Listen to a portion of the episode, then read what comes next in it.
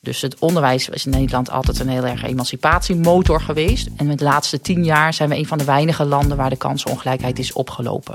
En waar je ook kijkt in het onderwijs, is dat zichtbaar. De biologie die schept de randvoorwaarden waarbinnen je ontplooien kunt. En de omgeving bepaalt hoe ver je kunt komen in de genetisch bepaalde mogelijkheden. In Amerika zeggen ze, soms liggen de kansen aan het einde van de straat. Maar wij zeggen, soms zijn de verschillen uh, vijf minuten fietsen van je vandaan.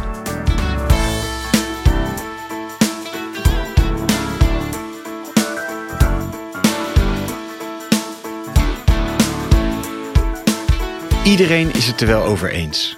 Wat je achtergrond ook is, je verdient het om het maximale uit je talenten te halen. Maar toch bestaat er kansongelijkheid. Welke invloed heeft het gezin waarin je geboren wordt, de school waar je heen gaat, de wijk waarin je opgroeit? En vooral, wat kunnen we doen om te zorgen dat iedereen zijn kansen krijgt? In deze podcast ga ik, Allard Amelink, in gesprek met experts, bestuurders en mensen op de werkvloer. Op zoek naar het antwoord op die ene vraag: hoe zorgen we voor gelijke kansen voor iedereen? Want ieder talent telt.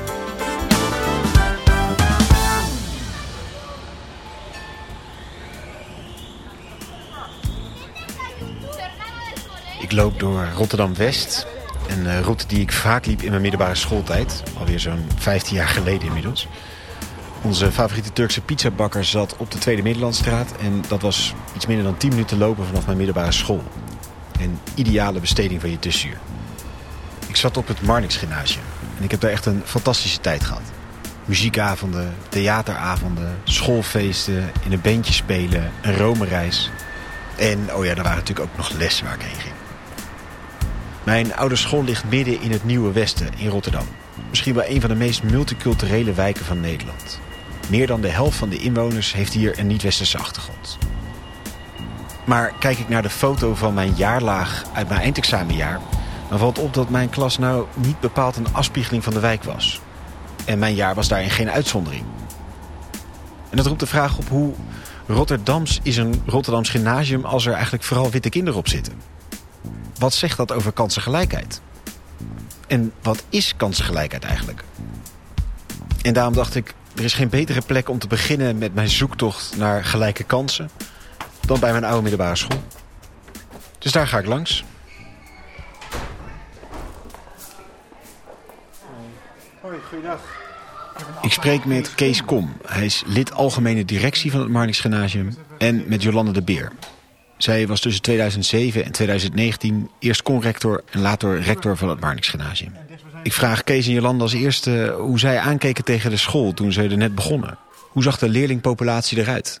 Het was uh, een school met uh, hele leuke kinderen, maar een vrij homogene samenstelling van, uh, van deze leerlingen. En eh, eigenlijk helemaal geen afspiegeling van, van het Rotterdamse. Als je natuurlijk kijkt dat Rotterdam bestaat uit heel veel kinderen van allerlei verschillende afkomsten, dat zag ik niet terug in de school, of in ieder geval heel erg weinig. En um, toen wij gingen kijken waar komen kinderen eigenlijk vandaan, hè, van welke basisscholen komen kinderen, dan zagen we ook dat de school staat midden in Rotterdam-West. En wij kregen van eh, de basisscholen in de buurt nooit leerlingen. Het waren altijd leerlingen van, uh, van daarbuiten, uh, ook wel van ver buiten Rotterdam. De school is echt een regioschool. En eigenlijk klopt dat niet, want wij dachten van ja, um, Volgens ons uh, zijn alle kinderen in alle, van alle verschillende afkomsten slim, slimmer of slimst. En niet, uh, zit daar geen verschil in in afkomst. Dus uh, toen zijn we daar eens goed naar gaan kijken. Toen ik hier in 2014 kwam, denk ik wel dat de situatie alweer een beetje was veranderd. Uh, ik heb het nooit ervaren als een hele witte school. Uh, en ik heb het wel uh, in de afgelopen jaren eigenlijk ook nog wel weer zien uh, veranderen. Hè? Dus als je het hebt over de diversiteit. Ik denk dat de school inmiddels veel meer een afspiegeling is geworden van ook uh, ja, multicultureel Rotterdam. In al zijn vormen eigenlijk. Hè? Dus als je kijkt naar die periode, uh, nou ja, twintig jaar terug en nu, ja, is, daar echt, uh, is, is dat echt veranderd. Ja, dus dat de school eerder na het qua samenstelling niet echt een afspiegeling van de wijk was, dat is wel helder. En heel mooi dus dat daar in de afgelopen twintig jaar ook echt iets in veranderd is. En die beweging is wel bewust gestimuleerd, zegt Kees. Het is ook natuurlijk een maatschappelijke opdracht om er voor iedereen te zijn. Ik denk dat dat heel diep wel in ja, de vezels zit, zeg maar, van de mensen die hier ook op school werken. Uh, en ook dat is denk ik wel een geleidelijk proces. Hè? Want het gaat natuurlijk uh, wel ook gepaard met soms ook moeilijke dingen. Hè? Dus dat je de dingen die je altijd deed, dat je daar misschien uh, even opnieuw over moet gaan nadenken. Of, of dat de juiste dingen zijn.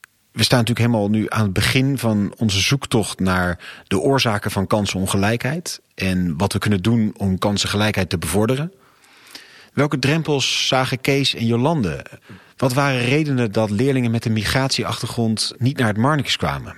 In die periode denk ik dat het Marnix uh, echt nog een echt christelijke school was. Uh, protestants-christelijke school. En um, dat er uh, veel leerlingen uh, ook vanuit de omgeving kwamen naar het Marnix toe. Ook vanwege die christelijke identiteit. Um, daarnaast denk ik dat in die periode ook heel veel kinderen zeg maar, voor een uh, gymnasium kozen van wie de ouders ook op een gymnasium hadden gezeten. Ehm, nou, dat was in die periode toch voornamelijk ja, hoogopgeleide ja, witte ouders. Ja, het gaat dus over culturele drempels. Op het Marnix school bijvoorbeeld een hoofddoekjesverbod. Dat is natuurlijk niet bepaald uitnodigend naar meisjes met een islamitische achtergrond die een hoofddoek dragen. Daarover zijn leraren en directie in gesprek gegaan en met elkaar is besloten om die regel aan te passen. Maar het tweede punt dat Kees noemt is eigenlijk interessanter. Het waren voorheen vooral kinderen van ouders die zelf ook op het gymnasium hadden gezeten, die naar het Marnix kwamen. En dat waren dan vooral witte kinderen, zegt Kees. Het was dus niet zozeer dat die culturele achtergrond bepalend was, maar meer de bekendheid en vertrouwdheid met het concept van een zelfstandig gymnasium. En dus is het Marnix ook daarmee aan de slag gegaan. We zijn bewust uh, alle basisscholen gaan bezoeken, ook in de binnenstad van Rotterdam. En um, ze hebben toen een schooloude contactpersoon aangetrokken. Dat was uh, een hele leuke dame, was van Marokkaanse afkomst. En um, ja, de mond-op-mond -mond reclame ging daarmee, denk ik, uh, nog, dat deed echt nog heel erg zijn eigen werk. Want um, ja, zij kenden natuurlijk weer mensen in Rotterdam en die kenden weer mensen in Rotterdam. Dus binnen de, de, de, Marokkaanse, de Turkse, de Surinaamse gemeenschap werden wij ook bekend. En toen kwam ook wel, ja, ik denk, toen, toen werd, dan moet je ook eens gaan kijken. En dan kan je best wel heen. En dat gebeurde ook. Nou, we zijn net begonnen aan onze zoektocht en we lijken dus al een heel eind. Neem die culturele drempels weg, neem die communicatieve drempels weg, de onbekendheid. En je gymnasium is plotseling ja, een stuk opener voor alle soorten leerlingen. Maar uiteraard is dat te kort door de bocht. Allereerst bleek de praktijk een stuk weerbarstiger. Als je kinderen binnenkrijgt, dan wil je ze ook graag binnenhouden. En al heel gauw bleek dat de afstroom ook weer niet helemaal evenredig vertegenwoordigd was. Want de afstroom van onze leerlingen uit klas 1, klas 2, maar zeker ook klas 3 en 4... daarin was eigenlijk waren de kinderen die van een migrantenafkomst uh, waren... Uh, ja, die raakten we veel meer kwijt. Dus dat klopte ook niet. Dus daar moesten we ook wat mee. En dat is best ingewikkeld. Ja, een, een weerbarstige praktijk dus die het Marnix tegenkwam. De vraag is natuurlijk, wat zegt dit nu over kansengelijkheid? Het hele thema is natuurlijk in ieder geval niet terug te brengen tot de vraag of kinderen met een migratieachtergrond terecht kunnen op een zelfstandig gymnasium. Dat is natuurlijk niet het vraagstuk. Het gaat om veel meer. En toch raakt het wel aan het thema. Want welke factoren zijn nou van belang? Welke factoren bepalen hoe ver je kunt komen in het leven? Welke kansen je hebt in het onderwijs en breder in de samenleving? Keren later nog wel terug bij het Marnix. En dan horen we ook hoe zij zijn omgegaan met de uitdagingen die ze tegenkwamen. Laten we even wat, wat uitzoomen dus. Waar maakt het bijvoorbeeld uit waar je wiegje stond? Zo'n klassieke uitdrukking. Maakt het uit of je in Rotterdam-West bent geboren of in Pakkenbeet Kralingen? Ik las een tijd terug een, eh, een artikel in de Volkskrant over de site kansenkaart.nl. De site die, eh, die brengt allemaal gepseudonymiseerde data in beeld van miljoenen Nederlanders. En zo, zo belooft de website, kun je uh, onder andere kijken in welke Nederlandse wijken kinderen de beste kans hebben om armoede achter zich te laten. Kortom, als ik meer wil weten over wat je kansen bepaalt en waar je kansrijk opgroeit en minder kansrijk, dan moet ik daar zijn. Ik ga op bezoek bij het brein achter deze site. Ik ben Bastiaan Ravenstein. Ik ben universitair docent op de Erasmus School of Economics. En ik doe met een hele hoop data onderzoek naar het ontstaan van de kansenkloof. Wij kijken in ons onderzoek naar de samenhang tussen een aantal kenmerken en omstandigheden van kinderen tijdens de jeugd. En hoe die samenhangen met uitkomsten tijdens de jeugd en tijdens de volwassenheid. wij kijken naar het inkomen van ouders, de migratieachtergrond van ouders, het geslacht van het kind. En de gemeente en zelfs de wijk waarin een kind opgroeide. Ook als mensen daar nu niet meer wonen, als ze nu inmiddels volwassen zijn. En die relaties, die verbanden uh, brengen we in beeld. Ja, dus Bastiaan en zijn team stellen zich eigenlijk precies die vraag. Welke invloed heeft de wijk waar je geboren bent of opgroeit op je kansen in je verdere leven? Ja, we hebben dus op de kansenkaart gekeken naar waar mensen opgroeiden. Dus waar ze woonden toen ze jong waren. En wat, het, uh, wat de kenmerken waren van hun ouders. Op het moment dat zij het huis uit gingen in sommige gevallen. En op andere gevallen, op het moment dat ze nog niet het huis uit zijn. Uh, gewoon in de jeugd, wat, ik, wat, wat de kenmerken van die ouders zijn. Uh, en toen hebben we veel patronen in beeld gebracht op die website kansenkaart.nl. Op, op allerlei uitkomsten. Dus we hebben gekeken naar geboorteuitkomsten, vroeggeboorte en small for gestational age. Dus een laag gewicht voor de duur van de zwangerschap. Maar ook naar onderwijsuitkomsten, sociaal-economische uitkomsten. Is er voor de aardigheid eens een kijkje moeten nemen op die kansenkaart.nl? Kijk ik nou bijvoorbeeld eens naar de wijk rondom mijn middelbare school. Dan hebben dertigers die daar opgroeiden gemiddeld 14,2% kans op het behalen van een universitair diploma. Steek je het spoor over aan de noordkant, dan heb je 22,1% kans op datzelfde diploma. Maar goed, dat zit hem denk ik toch niet zozeer in die straten of in, in dat er iets in de grond zit in die ene wijk en die andere wijk niet. Het lijkt me meer dat het zit in of je ouders de Nederlandse taal machtig zijn of dat het afhangt van het inkomen van je ouders. Wat je ziet is dat het inkomen van dertigers op basis van de plek waar ze opgroeiden uh, laag is in de grote steden. In Oost-Groningen, Twente, Zuid-Limburg, bij Heerlen in de buurt, nog een paar andere plekken. Zelfs als je mensen vergelijkt waarvan de ouders hetzelfde verdienden. Oké, dat ging even vrij snel wat Bastiaan daar zegt. Hij zegt dus, dertigers die opgroeiden in de gebieden die hij net noemde, de grote steden, Twente, Zuid-Limburg, die verdienen minder dan hun leeftijdgenoten die ergens anders opgroeiden, ook als hun ouders hetzelfde verdienden. Ander voorbeeld is dat je dus binnensteden op, op vijf of tien minuten afstand van elkaar, onder kinderen met ouders met hetzelfde inkomen, nog steeds echt duidelijke verschillen ziet. Terwijl het maar 10 minuten fietsen is. Dus in Amerika zeggen ze, soms liggen de kansen aan het einde van de straat. En wij zeggen, soms liggen de kansen, die straat zijn soms heel lang natuurlijk in Amerika, dus dat kan daar wel. Er zijn van die rechthoekige stratenplannen. Maar wij zeggen, soms zijn de verschillen uh, vijf minuten fietsen van je vandaan. Uh, dus dat zie je ook bijvoorbeeld in Amsterdam, je ziet het in Rotterdam, in die, in die grote steden. Maar ja, ook in, uh, in bijvoorbeeld Twente zie je ja, die verschillen toch vrij dicht, dicht bij elkaar. Maar hoe kan dat? Waardoor ontstaat dat verschil dan? Nou hoop ik dat Bastiaan een hele hoop data heeft en daar iets heel slims over kan zeggen. Van ja, hier en hierdoor wordt dat veroorzaakt. Maar zo eenvoudig blijkt dat niet. De reden dat je soms niet over causale effecten kunt spreken is omdat er nog heel veel andere dingen uitmaken. Dus we kunnen kijken bijvoorbeeld naar de relatie tussen het inkomen van ouders en uitkomsten van het kind. Bijvoorbeeld een eindtoetsscore in groep 8 of uh, het middelbare schoolniveau waar een kind op zit uh, op 16-jarige leeftijd. En dan kijk je telkens naar de samenhang tussen twee variabelen. Als dat ouderlijk inkomen omhoog gaat, zien we dan dat die uitkomst omhoog of omlaag gaat, gemiddeld genomen. Maar daar kan het heel veel achter liggen natuurlijk. Dus dat inkomen, dat maakt waarschijnlijk uit, maakt misschien uit, maar wij hebben het niet onderzocht. We willen simpelweg kijken waar zien we de verschillen ontstaan. En als je dat beter begrijpt, dan kun je nadenken wat, hè, hoe zou dit verder komen en hoe kunnen we dit oplossen. Ja, Bastian is een econometrist. En dus wil hij voorzichtig zijn met causale uitspraken doen. Met uitspraken als ongelijkheid wordt veroorzaakt door dit of dat.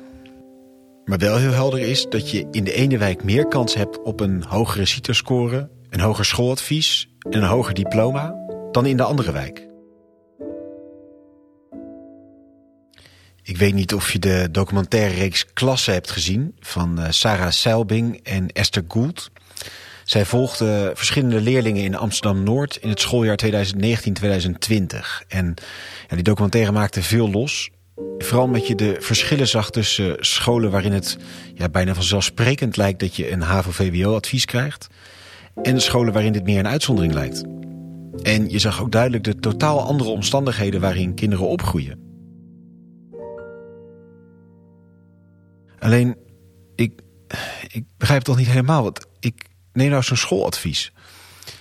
Het feit dat het kind op de ene school of in de ene wijk meer kans heeft op een hoogadvies dan in de andere wijk, laat dat nou zien dat er sprake is van kansenongelijkheid? Is dat zeg maar een soort bewijs van dat het bestaat? Of zorgt dat hogere of lagere advies ervoor dat er kansenongelijkheid is? Het is eigenlijk bijna een beetje een soort kip-ei verhaal. Laat zo'n schooladvies zien dat er ongelijkheid is, of veroorzaakt die ongelijkheid? Ik, ga langs bij de inspectie voor het onderwijs, bij Inge de Wolf. Want we hebben het nu veel over gelijke en ongelijke kansen. Misschien moeten we eens kijken naar wat is de definitie van kansengelijkheid. Mijn naam is Inge de Wolf. Ik ben uh, bijzonder hoogleraar uh, onderwijsstelsels aan de Universiteit Maastricht en daar directeur van uh, Education Lab. En ik ben daarnaast werkzaam als strategisch inspecteur bij de onderwijsinspectie. Ja, zelf vind ik het altijd wel prettig om een vrij simpele wetenschappelijke definitie te hanteren. En dat is dat kansengelijkheid is dat leerlingen zich ontwikkelen conform hun ontwikkelcapaciteiten. En dat niet hun kansen afhangen van bijvoorbeeld waar hun wieg heeft gestaan. Hey, kijk, daar hebben we die wieg van het begin weer. En waar die gepland stond, moet dus niet van invloed zijn op je kansen in het leven. Hoe staat het eigenlijk met die gelijkheid in Nederland? Ik zou zo op eerste associatie zeggen dat wij een toch heel egalitair land zijn. Doe maar normaal, dan doe je al gek genoeg. Niet je kop boven het maaiveld uitsteken. Ik denk dat wij in Nederland gelijkheid heel belangrijk vinden. Dus het zit met de kansengelijkheid in Nederland vast goed. Kansongelijkheid is de afgelopen tien jaar in Nederland opgelopen. En dat zie je eigenlijk in het onderwijs in ieder geval. En dat zie je waar je ook kijkt. Dus binnen de onderwijsinspectie hebben we in 2016 daar uitgebreid het eerste onderzoek naar gedaan. En daar hebben we gekeken naar de uh, adviezen in groep 8. Uh, eh, de instroom in het voortgezet onderwijs en uh, in het hoger onderwijs. En overal zagen we eigenlijk precies hetzelfde. Dus de leerlingen waarvan de ouders niet hebben doorgeleerd, hebben eigenlijk steeds minder kansen vergeleken met vroeger.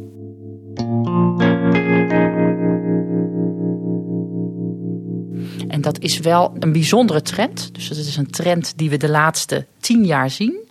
Maar de 50 jaar daarvoor kwamen er eigenlijk steeds meer kansen. Dus het onderwijs was in Nederland altijd een heel erg emancipatiemotor geweest. Dus er kwamen steeds meer kansen voor kansarme leerlingen. En met de laatste tien jaar zijn we een van de weinige landen waar de kansenongelijkheid is opgelopen. Samen met Denemarken en de Verenigde Staten. Ik vind het serieus echt schokkend een 50 jaar oude trend. Een, een, een trend die toch eigenlijk als een soort van vanzelfsprekend richting meer kansengelijkheid leek te bewegen, is doorbroken. En Nederland is daarin dus echt een uitzondering. Tussen Denemarken en de Verenigde Staten. En zeker dat laatste land vind ik wel echt het voorbeeld van een land waar de ongelijkheid enorm groot is. En daar staan wij dus tussen.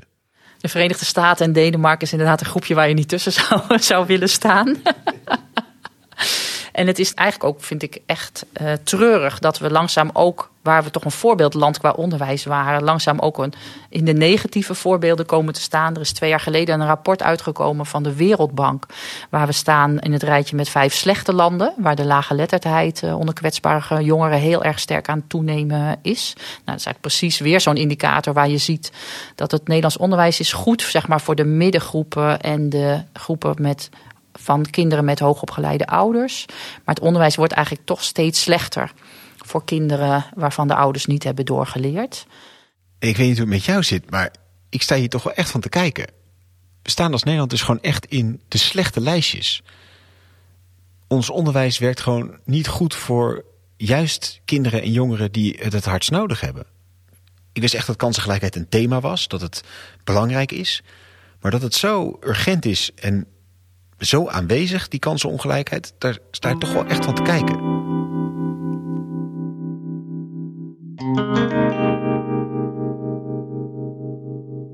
Maar goed, verder met onze zoektocht. Ehm, ik hoor los daarvan Inge ook weer vertellen over het opleidingsniveau van ouders. En bij het Marnix kwam die ook wel even voorbij. Bastiaan bekeek in zijn kansenkaart inkomen, wijk, migratieachtergrond... en zei dan niet de factor te vinden... Welke rol speelt dat opleidingsniveau van ouders? Ja, je ziet zeg maar dat, dat het grote verschil wordt gemaakt door het opleidingsniveau van de ouders. Dat is ineens heel erg belangrijk geworden. Dus leerlingen waarvan de ouders niet hebben doorgeleerd, hebben, krijgen eigenlijk steeds minder kansen. En leerlingen waarvan de ouders met name een HBO of een WO-diploma hebben, die krijgen eigenlijk steeds meer kansen. Dat is wat je in de, nou ja, eigenlijk in de gegevens, in de data ziet. Dus wat voor onderzoek je ook naar kijkt, daar zie je in, dat zie je in de data. De oorzaak ligt natuurlijk ergens anders. Want op zich is alleen dat je ouders zeg maar, aan de universiteit of over een hogeschool hebben gestudeerd, maakt natuurlijk niet uit. Uh, dus daar ga je niet automatisch beter van leren. Dus de oorzaak zit veel meer in ons onderwijs zelf. Oké, dus het onderwijs draagt nu niet bij aan kansengelijkheid. Wat sowieso een absurd gegeven is. Maar goed, het onderwijs is natuurlijk niet de enige plek waar die ongelijkheid zichtbaar wordt. En niet de enige plek die bijdraagt aan die ongelijkheid. Het is natuurlijk landelijk ook een tendens als het gaat om wonen, als het gaat om sociale zekerheid, als het gaat om levensverwachting. Uh, waar ja, je eigenlijk overal natuurlijk ongelijkheid uh, ziet. Dus het onderwijs kan het ook niet alleen oplossen. Maar het onderwijs is wel een van de weinige plekken waar veel oplossingen kunnen. En waar veel oplossingen, ja, ik denk ook zouden moeten. Dus het ligt daarmee eigenlijk denk ik wel een extra belangrijke verantwoordelijkheid. Dus het onderwijs zie je nu dat hij nog een extra steentje bijdraagt, los van al die maatschappelijke tendensen, aan ongelijkheid. En je zou eigenlijk willen dat het onderwijs natuurlijk een extra steentje bijdraagt, juist aan het, in die algemene tendens van ongelijkheid, aan het meer gelijk maken. Oké, dus het, het onderwijs heeft veel sleutels in handen. Het is zowel nu een veroorzaker van kansenongelijkheid, als gelukkig ook een potentiële oplosser van diezelfde ongelijkheid. Maar als je het goed vindt, parkeer ik nu even dat onderwerp onderwijs. Want daar gaan we het in de komende afleveringen nog uitgebreid over hebben. Over die rol van het onderwijs zelf. Ik wil nog iets meer weten van die factoren die een invloed hebben op kansen, gelijkheid of ongelijkheid. Dus neem ik je graag mee naar een van die andere gebieden die uit de kansenkaart van Bastiaan naar voren kwamen als een aandachtsgebied namelijk Zuid-Limburg. We gaan naar Maastricht en in Maastricht naar de wijk Malberg. Uh, ik ben Yvonne Stegen, welkom hier in uh, Maastricht. We zijn uh, op basisschool Magnifiek of eigenlijk kindcentrum Magnifiek. En in de wijk Malberg. En wat voor wijk is Malberg? Malberg is een naoorlogse wijk van Maastricht. En um, is eigenlijk gebouwd om een aantal mensen uit de binnenstad uh, naar de rand van de stad uh, te verplaatsen. Omdat dat gedeelte van de stad gesaneerd werd. Kijk hoe cool! Hartstikke cool. Ja, er werden veel mensen bij elkaar gebracht die um, vanuit een bepaalde economische laag. En als je nu kijkt naar school, we hebben 214 leerlingen. En we hebben een schoolgewicht van 35, uh, 34 meen ik uh, uit mijn hoofd. Met een spreidingsgetal van ongeveer 6. Misschien is dit voor jou gesneden koek, maar ik moest het even opzoeken. De schoolweging wordt bepaald op basis van het opleidingsniveau van de ouders van de kinderen op een school. En die score loopt van 20 tot 40. En hoe lager het getal, hoe hoger het opleidingsniveau van de ouders. En Magnifiek zit rond de 35, zegt Yvonne. Dus ja, dat is vrij hoog best wel richting de 40, dat dus het maximum is. Vervolgens betekent het spreidingsgetal 6 dat de leerlingpopulatie niet heel sterk van elkaar verschilt. Dat betekent dat wij uh, ja, best wel uh, ja, een hoog leer, uh, hoge gewicht hebben als school. En wat dan redelijk bijzonder is, is dat wij maar 19% kinderen hebben met een niet-westerse achtergrond. Dat is eigenlijk gewoon het landelijk gemiddelde. Terwijl op de meeste scholen met vergelijkbaar schoolgewicht het heel anders uitziet. Uh, we hebben 30% van de ouders of kinderen komt uit een eenoudergezin. En uh, 80% van onze gezinnen heeft een laag inkomen. Ja, die migratieachtergrond is nou een paar keer voorbij gekomen. Het heeft in ieder geval geen één op één relatie, zoals we net horen uit het verhaal van Yvonne. Maar hoe hangen migratieachtergrond en kansengelijkheid met elkaar samen? In het onderwijs zien we dat een migratieachtergrond uh, hangt sterk samen met het opleidingsniveau van de ouders. Maar een migratieachtergrond is in het onderwijs niet zo heel erg belangrijk. Maar op de arbeidsmarkt zie je ineens een enorm effect ook van wel of geen migratieachtergrond hebben. In de kans op een uh, stage of op een baan of de werkeloosheidsduur. Ja, dus het hebben van een niet-westerse migratieachtergrond hangt sterk samen met het opleidingsniveau van ouders. Maar er is dus geen direct verband tussen kansengelijkheid en het hebben van een niet-westerse achtergrond. Alleen een indirect verband. Maar let wel, dat is dus alleen binnen het onderwijs. Want later in het leven speelt een migratieachtergrond dus zeker een rol. Maar dan hebben we het echt gewoon over racisme. Daar gaan we het zeker ook nog over hebben, maar die parkeren we nu even. Als ik nu even zo'n beetje de balans opmaak, dan weet niet hoe het met jou zit, maar is het mij een klein beetje tegengevallen. Ik uh, hoopte eigenlijk vrij snel in kaart te kunnen brengen van... Goh, waar komt nou die ongelijkheid vandaan? Zodat we gelijk daarna konden gaan kijken wat kunnen we eraan gaan doen. Maar er is niet echt een duidelijke verklarende factor. En het lijkt eerder eigenlijk een soort woud aan factoren te worden die je kansen beïnvloeden. Het zit op het niveau van het gezin waarin je geboren wordt, de wijk waarin je woont. Het onderwijs zelf speelt dus een rol. En als we bijvoorbeeld kijken naar dat punt van het vinden van stages en het racisme wat daarbij komt kijken, dan speelt het dus ook op het niveau van de samenleving als geheel. Dus we hebben nu wel een begin gemaakt met onze zoektocht, maar het is er niet bepaald duidelijker op geworden. Eigenlijk misschien wel eerder onduidelijker. Waar moeten we beginnen? Ik, ik heb het idee dat we eigenlijk nog één niveau helemaal over het hoofd hebben gezien. Namelijk het niveau van het kind of de jongere zelf. Wat maakt nou dat iemand meer of minder kansrijk is op het niveau van het individu? Welke vaardigheden moet je over beschikken? Wat moet je kunnen? Welke competenties moet je hebben? Laten we daar anders starten. We gaan langs bij Jelle Jolles. Hij is hoogleraar neuropsychologie aan de Vrije Universiteit Amsterdam en de Universiteit Maastricht. En hij is auteur van onder andere Het Tienerbrein en Leer je kind kennen. En ik vraag hem, wat zijn nou basisvaardigheden die je nodig hebt in het leven? Een ongelooflijk belangrijk uitgangspunt is dat ieder mens nieuwsgierig is. En dat ieder mens ondernemend is. En dat hij geïnteresseerd is in zijn omgeving. Dat geldt voor baby's, voor peuters, voor kleuters, voor kinderen, voor jeugdigen, voor volwassenen en ouderen. Je kunt je namelijk niet in deze samenleving staande houden als je niet nieuwsgierig bent. Ja, nieuwsgierigheid is dus eigenlijk een soort de basishouding die je moet hebben. En vanuit daar komt er een soort learning loop op gang. En als je dingen die op je pad komen, daarvan moet je kunnen denken: wat kan ik daarmee? Ik kan er helemaal niks mee. Oké, opzij, niks ermee doen. Maar vaak kun je denken: hé, hey, ik zou dat morgen kunnen gebruiken of over een week. En dat betekent een belangrijke competentie, vaardigheid om te slagen in het leven is kunnen kiezen, kunnen selecteren. Dit wel, dat niet. Een beslissing kunnen nemen. Ook evalueren bij jezelf van heb ik het nou eigenlijk goed gedaan gisteren of vorig jaar? Zou ik dat niet beter kunnen doen?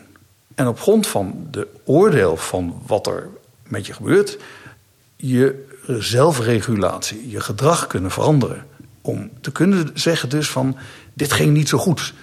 Je ziet natuurlijk dat bij de gemiddelde baby, die kan dit niet zo goed. En de gemiddelde peuter of kleuter, die gaat dat leren. Dus dit zijn natuurlijk zaken die geleerd worden. Dus je leer- en leefomgeving, die is erg bepalend voor hoe goed je hierin wordt. Ja, die learning loop bestaat dus uit het verzamelen van prikkels waarna je keuzes maakt, waarna je die keuzes evalueert en vervolgens handelt naar je evaluaties. En als je dus die juiste competenties bezit, kun je dus vooruitgang boeken.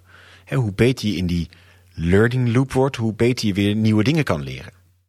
Maar wat maakt nou dat de een daar beter in is dan de ander? Is dat iets waar je aanleg voor hebt? Of uh, is het je omgeving die maakt dat je dat leert? Dus eigenlijk een beetje die klassieke nature-nurture vraag. Hè? Is het aangeboren of is het aangeleerd? Hoe kijkt Jelle naar dat klassieke vraagstuk? Ik beschouw het als een muntstuk. Je hebt een kop en een munt. Als je dat ding omhoog gooit en dan valt het op de kop, dan denk je gewoon oh, kop. Ja, maar de kop en de munt van het muntstuk zijn niet tot elkaar herleidbaar. Het muntstuk bestaat uit allebei. Zo heb je voor de biologie, dus de genetica en de omgeving zijn allebei nodig. We zeggen, de biologie die schept de randvoorwaarden waarbinnen je ontplooien kunt.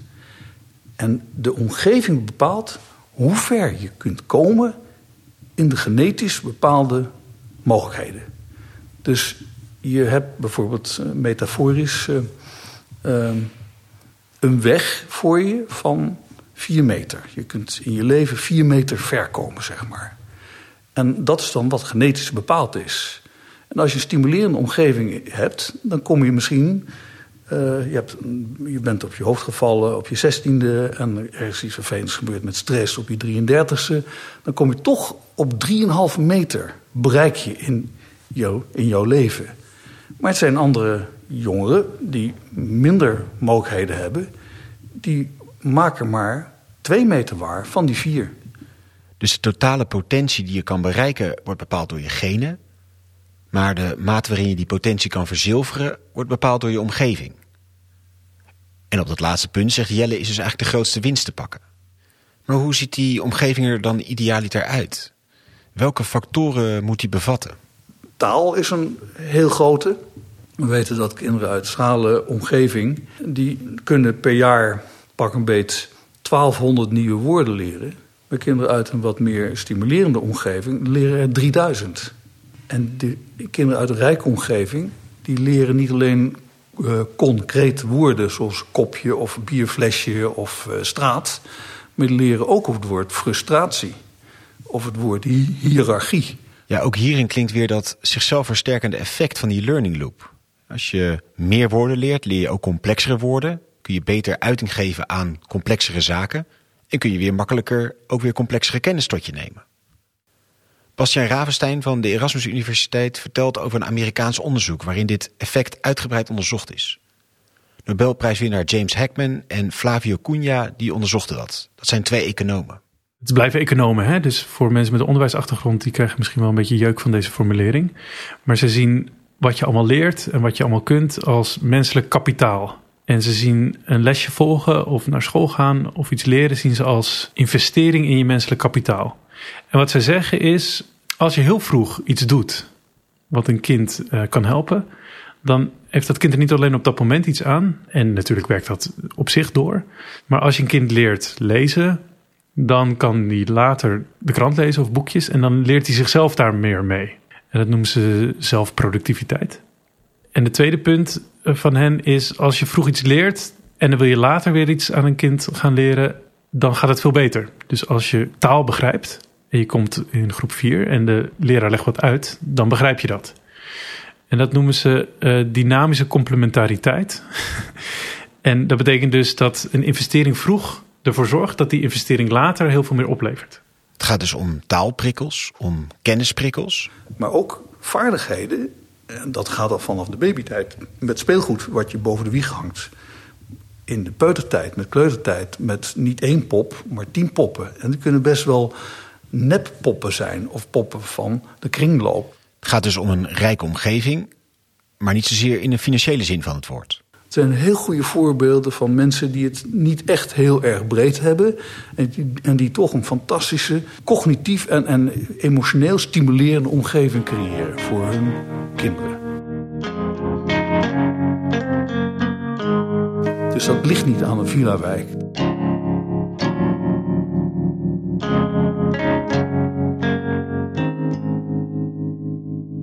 En toch kun je kansengelijkheid niet loszien van de financiële situatie van ouders.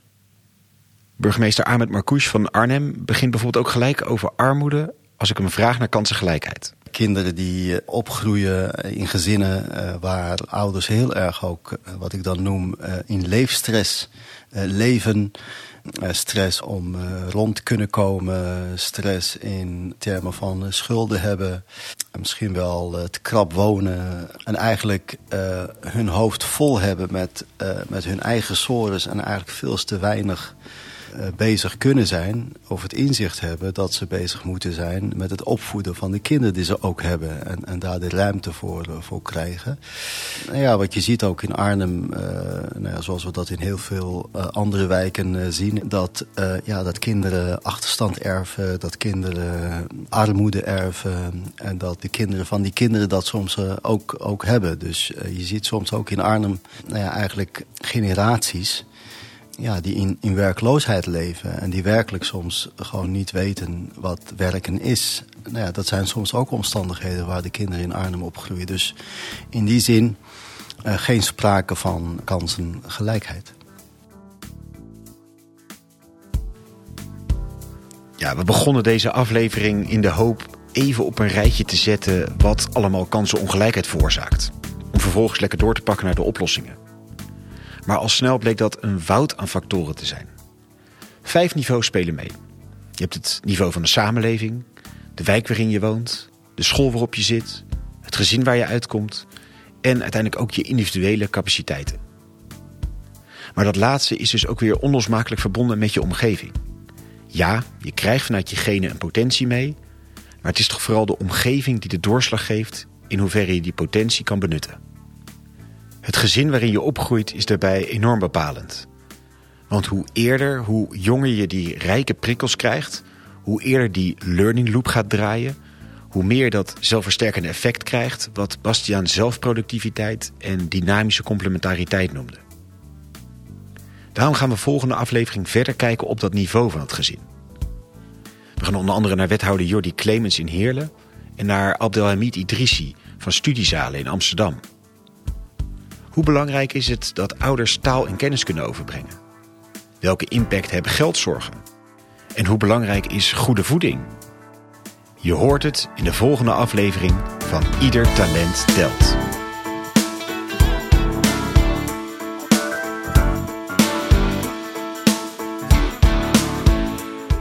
Abonneer je vooral op Ieder Talent Telt om op de hoogte te blijven van nieuwe afleveringen.